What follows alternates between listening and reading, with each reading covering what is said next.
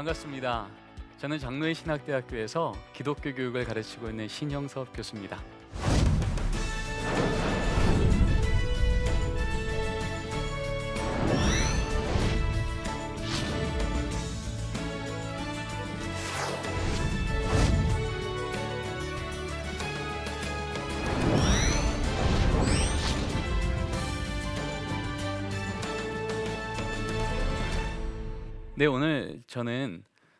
여러분들과 가정 예배에 대한 이야기를 나누고자 합니다. 여러분 가정 예배 잘 드리고 계십니까? 네. 어, C.S. 루이스는요 고통의 문제라는 책을 통해 이런 얘기를 합니다. 하나님은 우리가 평안할 때는 속삭이며 말씀하시지만 우리가 고통 가운데 있을 때는 메가폰으로 소리치신다. 왜냐하면 우리는 고난이라는 것이 우리에게 다가올 때 이 고난 얼마나 큰가? 도대체 언제쯤 끝날까? 그거 주목하느라 정작 그 고난을 다스리고 계시는 하나님을 향한 시선을 놓쳐버리기가 쉬워요.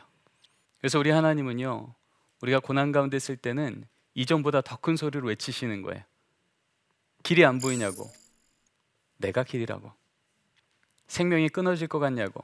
내가 생명의 근원이라고. 거기에 그렇게 멈춰 있지 말고 여기 내 오른손 꼭 잡고 이 믿음의 걸음 계속 같이 가자고요. 지금 이 코로나 시대에 우리 하나님께서 우리에게 메가폰 잡고 외치시는 자리 중에 하나가 바로 가정 예배입니다. 모케리터 연구소에서요 작년에 이런 조사를 했어요. 우리 코로나가 종식되고 난 뒤에 우리 다음 세대에 대한 신앙 양육 어떻게 해야 될까요? 라고 물어본 거예요. 그랬더니 1위 부모 자녀 간의 신앙적 대화 친밀감이 회복돼야겠습니다. 2위 정기적으로 가정 예배에 대해서 배우고 훈련받아야겠습니다. 저는 이 코로나라는 상황이 우리 한국 교회 매우 어렵고 위기고 힘들지만 또 반대편으로는 하나님께서 이 코로나라는 상황을 통해서 우리에게 거룩한 작전 타임을 거신 것 같아요. 여러분 작전 타임 아시죠? 경기가 진행되다가 경기가 멈추는 거예요. 근데 놀라운 건요. 그 멈춰진 그 짧은 시간을 통해서 그 작전 시간 타임 이전의 시간과 작전 타임 이후의 시간이 경기의 양상이 전혀 달라지는 거죠. 바로 이 짧은 시간이 거룩한 멈춤의 시간이라고 저는 생각을 해요. 바로 하나님께서 우리 한국 교회 가운데 이 코로나를 통해서 잠깐 멈추게 했지만 그러면서 우리로 하여금 이 부분이 먼저 회복돼야겠다라고 말씀하시는 작전 타임 그것이 바로 가정 예배입니다. 여러분 작전 타임의 유익 아시죠? 작전 타임은요 경기 열심히 뛰느라 그동안 못 봤던 감독의 얼굴을 눈으로 보는 거예요. 경기 집중하느라 듣지 못했던 감독의 소리를 듣는 거죠. 그러고 나면 어떤 일이 생겨요? 이전에는 내 수준만큼 경기가 달려갔는데 이 작전 타임 제대로 되고 나면 이제 감독의 수준만큼 경기는 바뀌는 겁니다. 바로 이러한 작전 타임으로서의 가정 예배. 그래서 오늘 이 가정 예배에 대해서 우리가 걸음을 멈추고 다시 한번 성경의 말씀을 듣고 2000년 교회사를 통해서 하나님께서 보여 오셨던 하나님의 일하심을 우리가 주목할 때 오늘 우리 이 강의 끝나고 나서는 우리 가정의 가정 예배라고 하는 이 경기, 이 영적 경기가 넘어지는 경기가 아니라 승리하는 경기가 될 줄 믿습니다. 사실 성경을 보면요. 창세기 1장부터 하나님은 가정 예배에 대한 부분을 강조하셨어요. 하나님이 인류에게 하셨던 첫 번째 명령 뭔지 아시죠? 하나님이 그들에게 복을 주시며 생육하고 번성하여. 여러분, 여기서 말하는 생육과 번성이 단지 육체적인 생육과 번성만 말할까요? 아니죠. 왜요? 에덴 동산이잖아요. 하나님이 다스리시는 곳이요. 거기서 생육하고 번성하라는 이 말 안에는 오직 하나님의 말씀만이 우리의 삶의 선한 것과 악한 것을 구별하는 기준 되는 것 뭐요? 선악과요. 이 선악과와 생명나무가 이 에덴 동산 그 가장 중심에 세우셨던 것 우리 하나님의 뜻 아닙니까?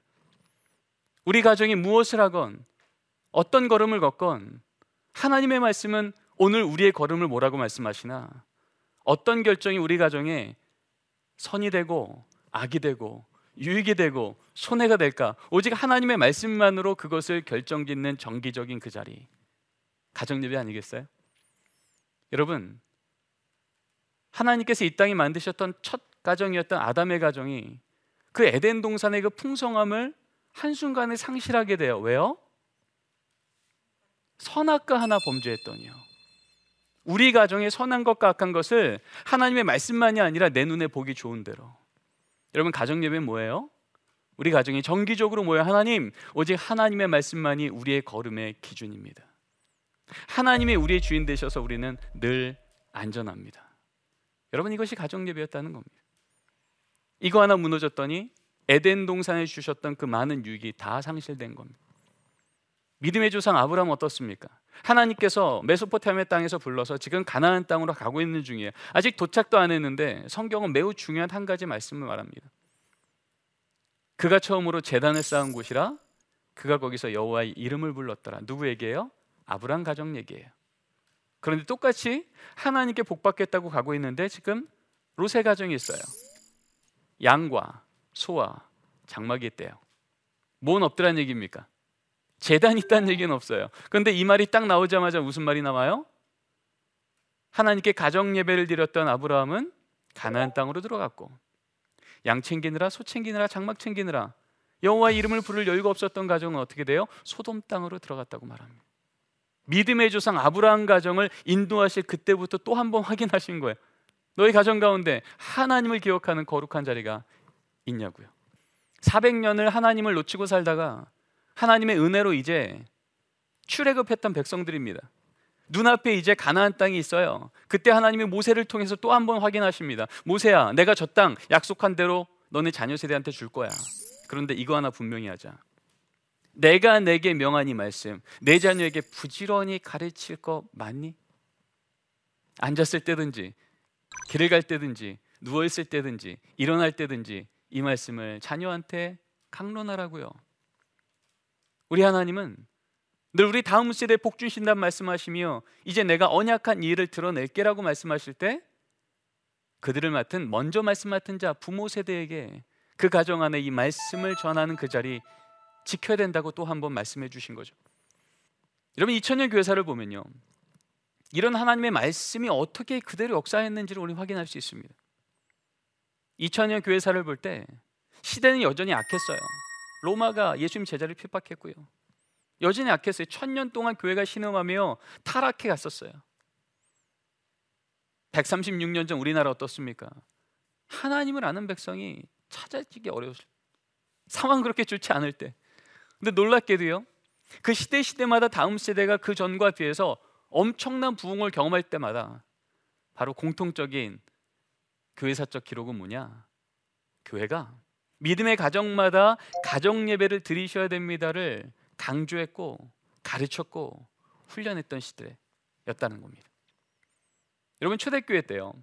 성 크리소스톰, 알렉산드레 클레멘트, 성 어거스틴 우리가 알고 있는 초대 교회 때의 그 교부들 그 리더들은요. 그들이 썼던 서신서들, 지침서들을 보면요. 공통적으로 쓴 말이 있어요. 무슨 말이냐? 예수 믿는 가정입니까? 거기엔 거룩한 의례가 실천돼야 됩니다. 여러분 의례가 뭘까요? 의례에 행하는 게 의례예요. 아침에 일어나면 세수하고요. 옷 갈아입고요. 아침 먹고요. 의례예요. 근데 예수 믿지 않는 가정하고 예수 믿는 가정하고 구별되어지는 의례가 있어야 된다는 거예요. 그게 뭘까요? 그렇죠. 하나님 말씀 읽고 기도하고 찬송하고 예배하는 거예요. 그래서 3세기 때 사도기종을 보면요. 거기엔 아예 아침 기도문, 저녁 기도문, 식사 기도문, 가족이 모여서 구별되어지는 의례를 이렇게 해야 된다는 자료까지 공급했던 기록이 적혀 있어요. 여러분 500년 전에 오직 하나님의 말씀만으로 다시 교회가 이 땅에 든든하게 섰었던 종교 개혁 때요. 그때 이 초대교회 때 선언했던 말이 다시 들리기 시작하는 거예요. 가정은 작은 교회예요. 언약 공동체임을 잊지 마십시오. 가정은 그저 혈연 공동체만이 아니라는 거예요. 언약 공동체요. 그 부모님으로부터 자녀에게 하나님의 언약이 공유되지 않으면 그 가정 정상 아니라는 거예요. 마틴 루터요. 우리 너무나 많이 들었죠. 마틴 루터는요. 식탁에서 늘 자녀들과 하나님 이야기를 하며 또 밥 먹을 때마다 하나님 이야기를 나눴던 것을 강조했었습니다. 심지어 마틴 루터는 이렇게 얘기합니다. 부모는 가정의 설교자임을 잊지 마십시오. 여러분이 누구라고요? 가정의 설교자요. 하나님 말씀을 전하는 게 정체성이라는 겁니다. 심지어요 마틴 루터는요 사역 때문에 잠시 집을 비우잖아요. 며칠 동안 비우죠. 그러면 그 잠시 동안에도 가정 안의 신앙 양육이 멈춰지지 않게 하기 위해서요 편지를 썼어요.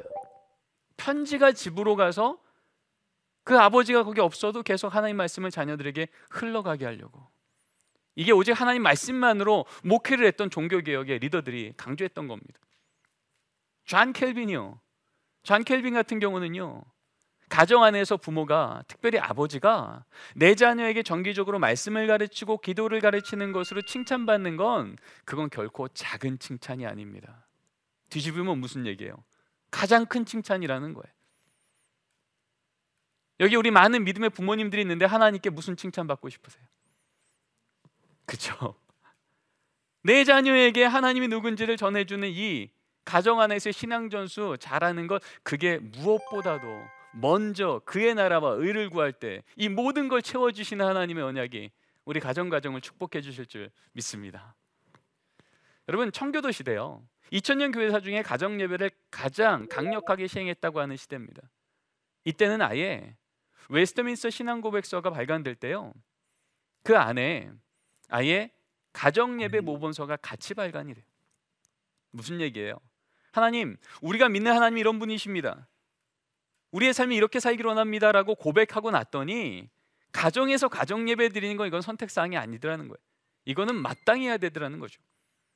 그리고 심지어는 가정 예배를 제대로 안 드리는 성도가 있을 때 그분들은 먼저는 당회가 개인적으로 다가가서 권면하고 그래도 가정 예배를 안 드리면 교회 이름으로 그를 불러다가 가정 예배 어떻게 드려야 될지 훈련을 시키고 그래도 안 드리면 당회 이름으로 견책을 하고 그래도 안 드리면 수찬 정지를 명하라고.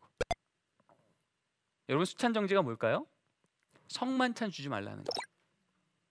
성만찬이 여러 가지 의미가 있지만 그 중에 하나는요. 우리 교회 교인입니다 이런 얘기잖아요. 믿음의 공동체. 딴 건 몰라도 내 자녀의 신앙을 끊어지게 하는 가정 예배 그일리하면요 우리 교회 교인 아니라는 거예요. 여러분 이 믿음의 유산과 전통을 지켜냈던 자들이 하나님이 내게 주신 이 믿음 제대로 내 자녀한테 전달하려고 할 때 영국 국교회가 이것을 제한하고 힘들게 할 때 마치 아브라함처럼 친족 아비집 다 내려놓고요 배 타고 미국을 걸러갔던 자들이에요. 그랬더니 그 전에 있었던 삶보다 훨씬 더 하나님께서 복을 주시며 복된 명문 가문들을 이뤄 가신 거죠. 우리나라는요 감사하게도 선교 초기 때부터 바로 이러한 가정 안에서 신앙 전수해야 됩니다라고 하는 이 성경적인 유산을 받았던 나라예요. 1918년도에 성경 잡지 놀랍게도 1권 1페이지 첫 번째 문장이 가정 예배로 시작이 됩니다. 가정 예배는 도덕 근본상의 작용이요 그리스도교의 일종 특색으로 수신제가의 서로다. 무슨 얘기일까요?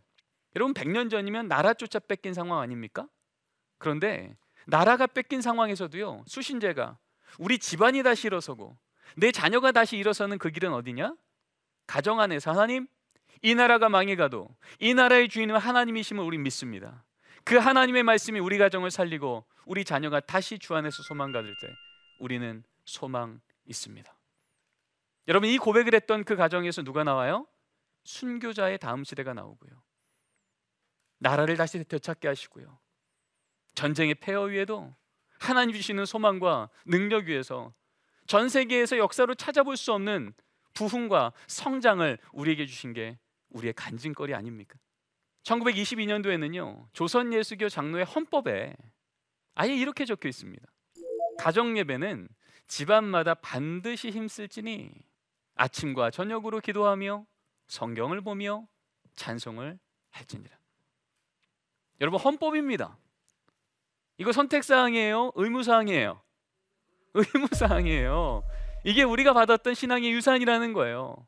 이럴 때 우리 진짜 우리가 만나는 하나님, 우리 자녀 세대가 동일하게 고백하는 은혜가 우리 가운데 흘러 가더라는 겁니다.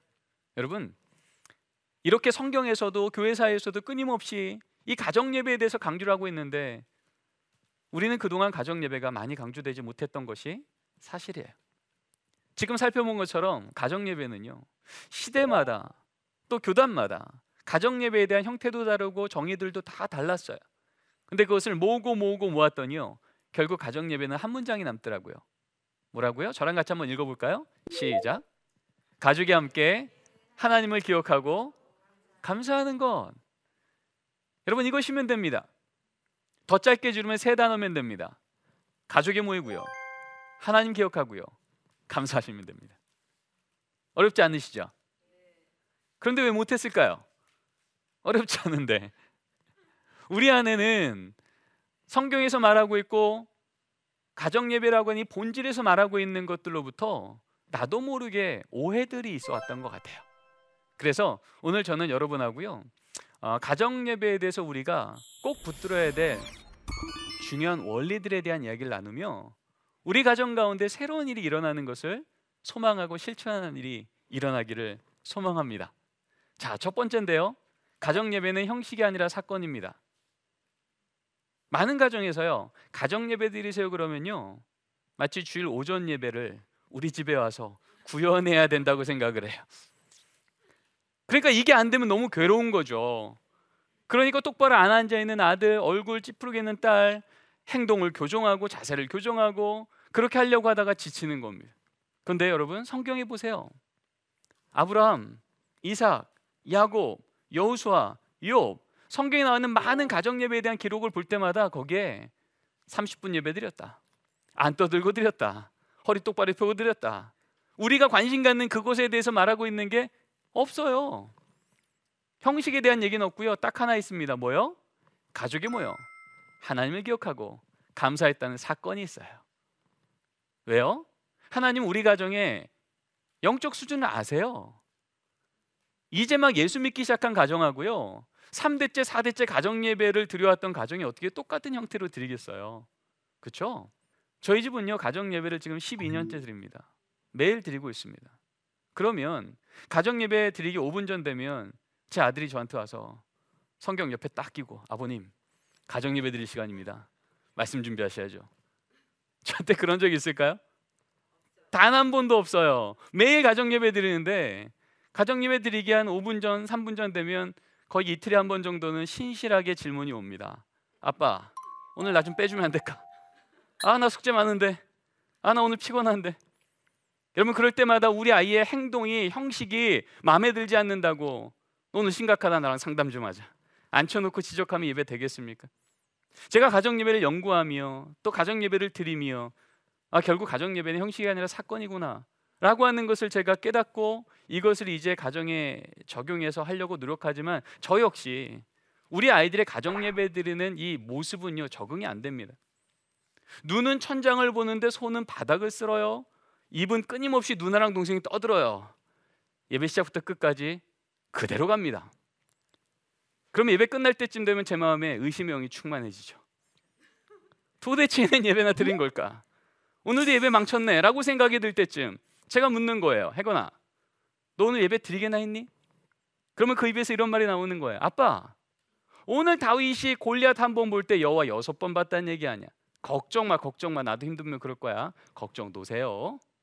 아니 초등학교 2학년 애가 그렇게 말하는 거죠. 그럴 때 또 깨닫는 겁니다. 그렇구나. 난 오늘도 우리 아이가 장난치고 집중 못하고 떠들어서 망했네라고 생각했는데 우리 하나님 우리 자녀의 연약함에 제한받지 않으시고 오늘도 심어 놓기로 작정하신 하나님의 믿음의 씨앗을 심으셨구나. 이 부모는 우리 자녀가 가을처럼 늘 열매가 풍성한 것을 보여주길 원했는데 여러분 어떠세요? 예배 드릴 때마다 아이들이 미소를 짓고 경건한 자세로 놀라운 신앙의 고백을 하면 그것이 우리에게 너무나 큰 기쁨이겠죠. 우리의 바람은 늘 가을이 됐으면 좋겠어요. 근데 성경은 말합니다. 시편 1편 3절이요. 철을 따라 열매를 맺으시는 하나님. 우리는 가을을 원하지만 하나님은요 우리 자녀의 계절이 지금 봄이라고 알려주고 계시는 거예요. 여러분 봄이면 열매가 없는 겁니까? 아니에요. 봄에는 봄에 열매가 있는 거예요. 땅 위로 아무것도 안 보여도 그 안에서 뿌리는 생명수로 내려가고 있고요. 줄기는 땅 위로 올라오고 있는 거예요. 건물을 질 때요. 설계도는 완벽하게 그리지만 벽돌이 그 설계도대로 한 장씩 쌓일 때마다 건물은 세워지는 거예요. 우리는 오늘 당장 가정 예배 드릴 때 이 건물 짠 하고 세워주면 좋겠지만 아니요.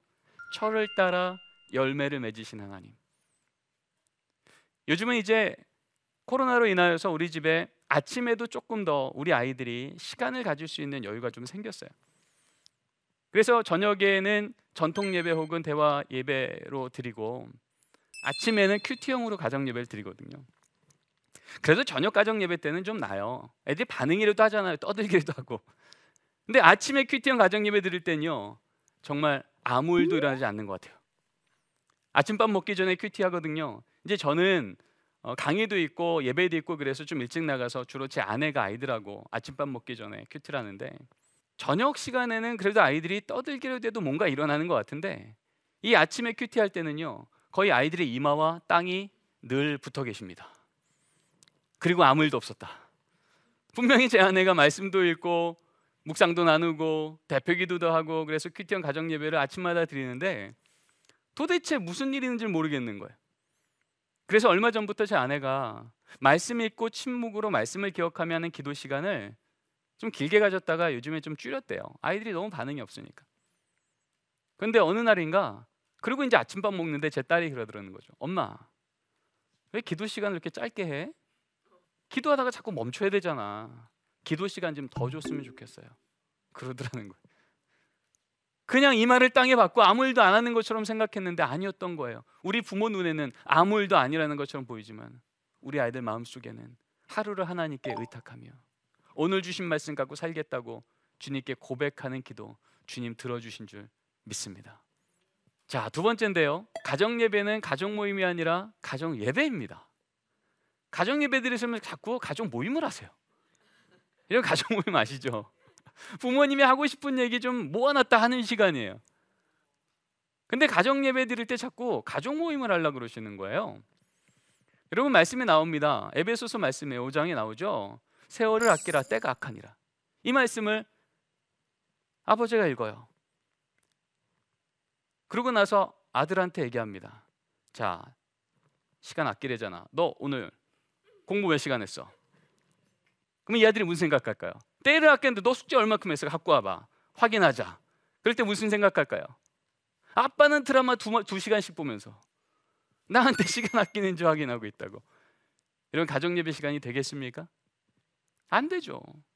또 엄마가 또 기도합니다. 하나님, 우리 딸 이번 기말고사 10등만 오르게 해주시고 다 아는데 자꾸 실수하지 않도록 좀 깨어서 붙들어 주시고 아침에 일어날 때 좀 벌떡벌떡 좀 일어나게 해주시고 그동안 하고 싶었던 얘기 다 하는 거예요. 여러분 이 순간 이 딸이 기도를 제대로 배울까요? 아니요. 근데 이 시간이 가족 모임이 아니라 가정 예배. 가정 예배가 뭐예요? 가족이 모여 하나님이 우리 가정에게 하시는 말씀을 경청하고 동의하고 그게 정말 일어난다면 소망합니다라고 하는 시간 아닐까요? 그러면 세월을 아끼라. 때가 악하니라. 이 말씀을 읽은 아버지가 얘기합니다. 너 시간 아꼈어 라고 묻기 전에요.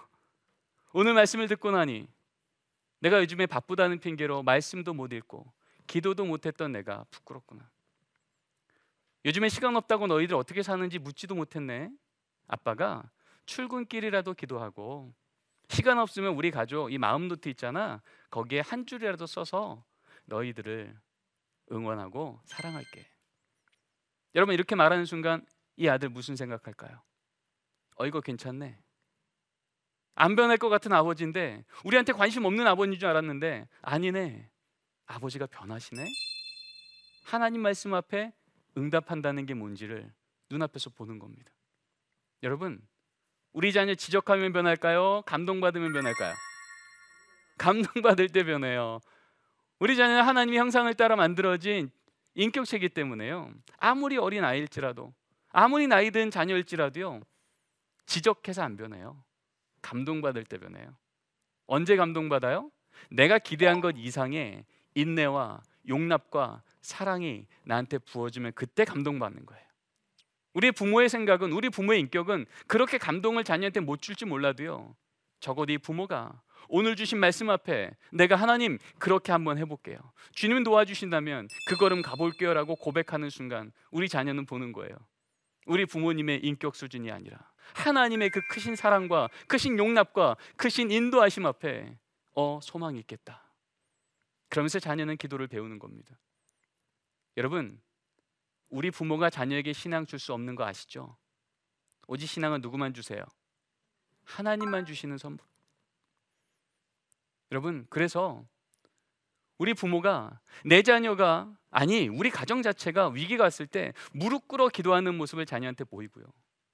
자녀도 함께 무릎 꿇려 기도와의 여정을 같이 갈 때 하나님이 아니고는 설명할 수 없는 기적 같은 일이 눈앞에 보이면요. 그때 이 자녀에게 하나님은요. 귀로 듣던 교리 하나님이 아니라 눈으로 보는 살아있는 하나님이 될 줄 믿습니다. 그 자리에서 우리 자녀는요. 이제 성장하여서 부모를 떠나도 위기가 오면 나도 모르게 무릎 꿇어 기도하며 감사한 일이 생기면 교만하지 않고 손 들고 찬양하는 하나님께서 복 주실 만한 자녀가 될 줄 믿습니다. 우리 하나님의 말씀이 우리 자녀를 감동시키는 자리 그게 바로 가정 예배입니다. 자, 세 번째인데요. 가정 예배는 시간 없어서가 아니라 시간 내서 해야 합니다.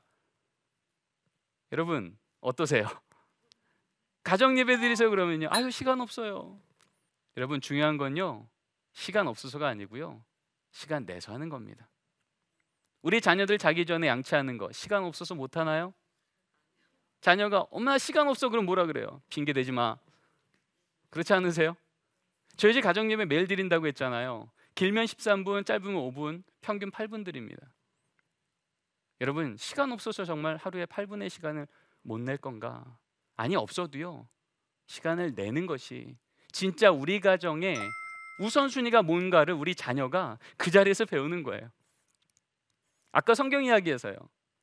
롯이 양 챙기느라 소 챙기느라 장막 챙기나 예배 못 드렸잖아요.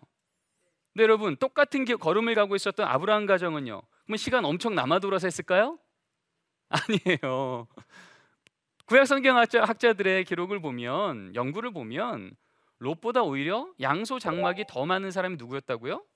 아브라함이에요. 시간 더 없었다고요. 그런데 뭐 때문에요? 시간에 우선순위가 세워져 있으니까 예배는 세워지더라는 겁니다. 여러분 코로나로 인하여서 자녀들하고 보내는 시간이 많아졌죠? 부담스러울 정도로 많아졌죠? 그럼 어떠세요? 가정 예배가 그만큼 풍성해지셨습니까? 아니잖아요. 그때 우리 또 한 번 깨닫는 거 그렇구나. 늘 시간 없어서 가정 예배 못 드린다고 했는데 정말 가정 예배를 못 드렸던 이유는 시간 없어서가 아니라 우리 가정에게 주신 시간의 우선순위가 무너졌던 것이었구나. 이건 핑계가 아니라 회개를 해야 될 자리라는 거죠. 자 마지막입니다. 가정 예배는요 성경 가르치는 시간이 아니라요 신앙을 공유하는 시간이에요. 왜 자꾸 가정 예배 시간에 우리 부모님들이요 자꾸 성경 공부하시려고 해요. 2000년 전 혹은 3000년 전 이스라엘 역사 이야기를 우리 아이들이 듣고 다 기억하는 거 확인하는 시간으로 가정 예배를 드리려고 하다 보니까 지치는 겁니다. 어떨 때는 내가 이거 이야기 잘 모르니까 나는 성경 몰라서 성, 가정 예배 못 드리겠습니다 라고 말해요. 근데 여러분 기억하십시오. 가정 예배는요. 성경 공부 시간이 아니고 예배 시간이에요. 예배 시간은요. 부모가 알고 있는 지식을 전하는 시간이 아니라 지금 이 자리에 우리를 부르시는 하나님을 가족이 함께 기억하고 그 하나님을 오늘 우리에게 주신 말씀에 그 하나님이 정말이라면 하나님 우리에게 이런 소망이 생겼어요. 이렇게 한번 살아볼게요. 그렇게 하나님 안에서 내 안에 있는 신앙이 자녀들과 함께 공유되는 시간이 가정 예배 시간이에요. 저희 집이요.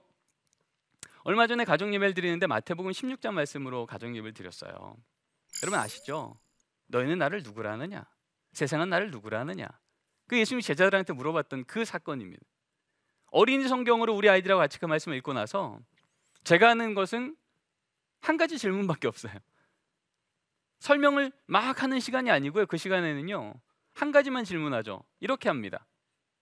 얘들아, 오늘 이야기에서 예수님은 어떤 분이셔? 예수님의 성품은 어떤 분이셔? 혹은 오늘 말씀으로 어떤 약속 주셨어? 이 질문이면 족한 거예요. 그랬더니 제 질문을 듣더니 제 아들이 그러는 거죠. 아빠 오늘 말씀 보니까 예수님 아 너무 질문이 많으셔. 아 질문 많아 질문 많아. 그러는 거예요. 저는 거기에 답만 하면 돼요. 그래 해구나. 질문이 많다는 얘기는 너한테 관심 있다는 얘기가 아닐까? 혹은 정말 하고 싶은 얘기가 있는데 좀 주목해 보라는 얘기 아닐까? 요즘에 너의 삶에는 뭐가 좀 힘드니? 그랬더니 그때가 이제 계약하기 바로 전이었거든요. 아빠, 요번 학기 좋은 선생님, 안 무서운 선생님이 우리 담임 선생님 됐으면 좋겠어요. 요번에 좋은 친구들이 우리 반에 배정됐으면 좋겠어요. 그러는 거예요. 그래, 우리 이거 갖고 기도해야겠다. 이거 기도하라고 말씀하셨나 보다. 제가 뭔가 성경 설명한 게 아니에요.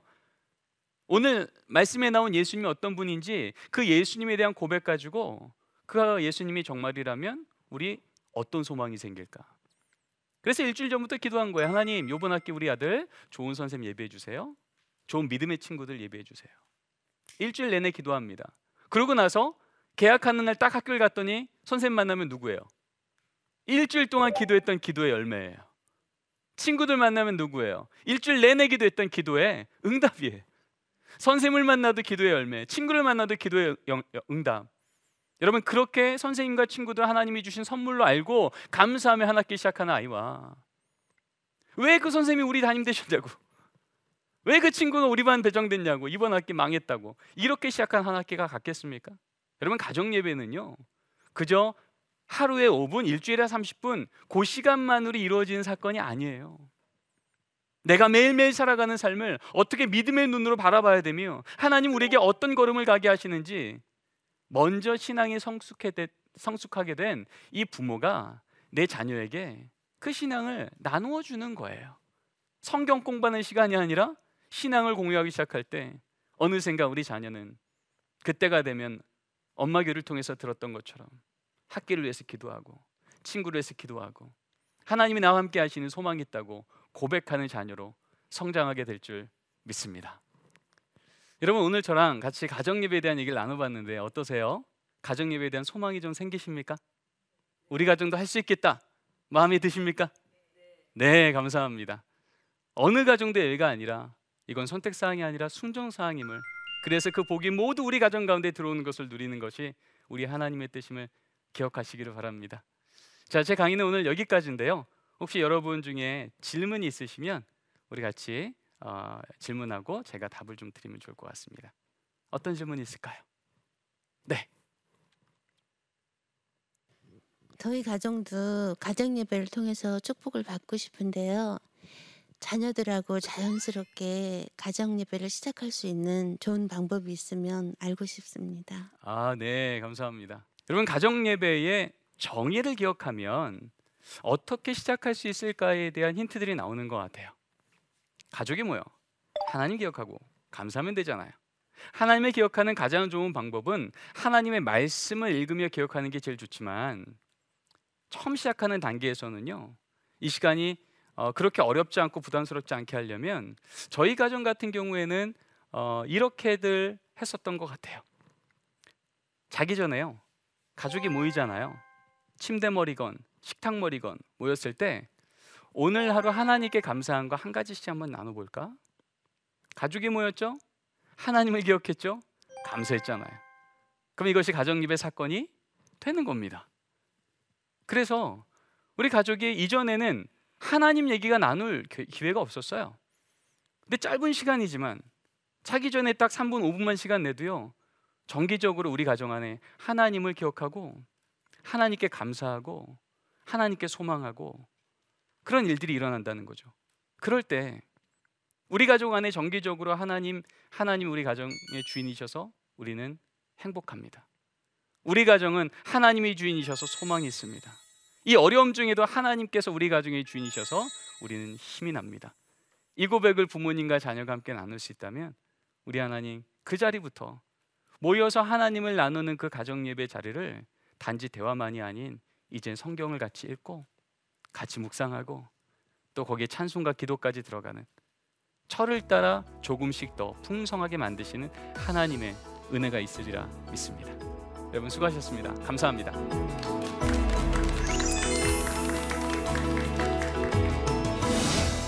그럼 오늘 가정 예배 하나님의 작전 타임이라고 같이 한번 들어봤어요.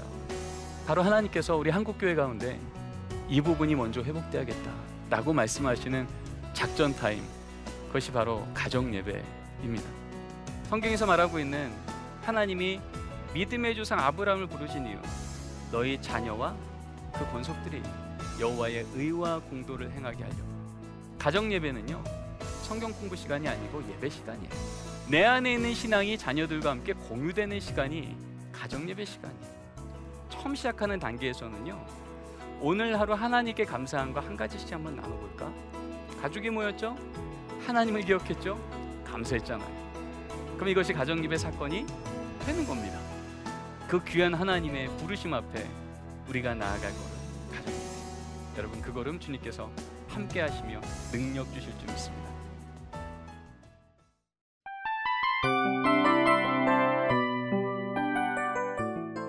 이 프로그램은 청취자 여러분의 소중한 후원으로 제작됩니다.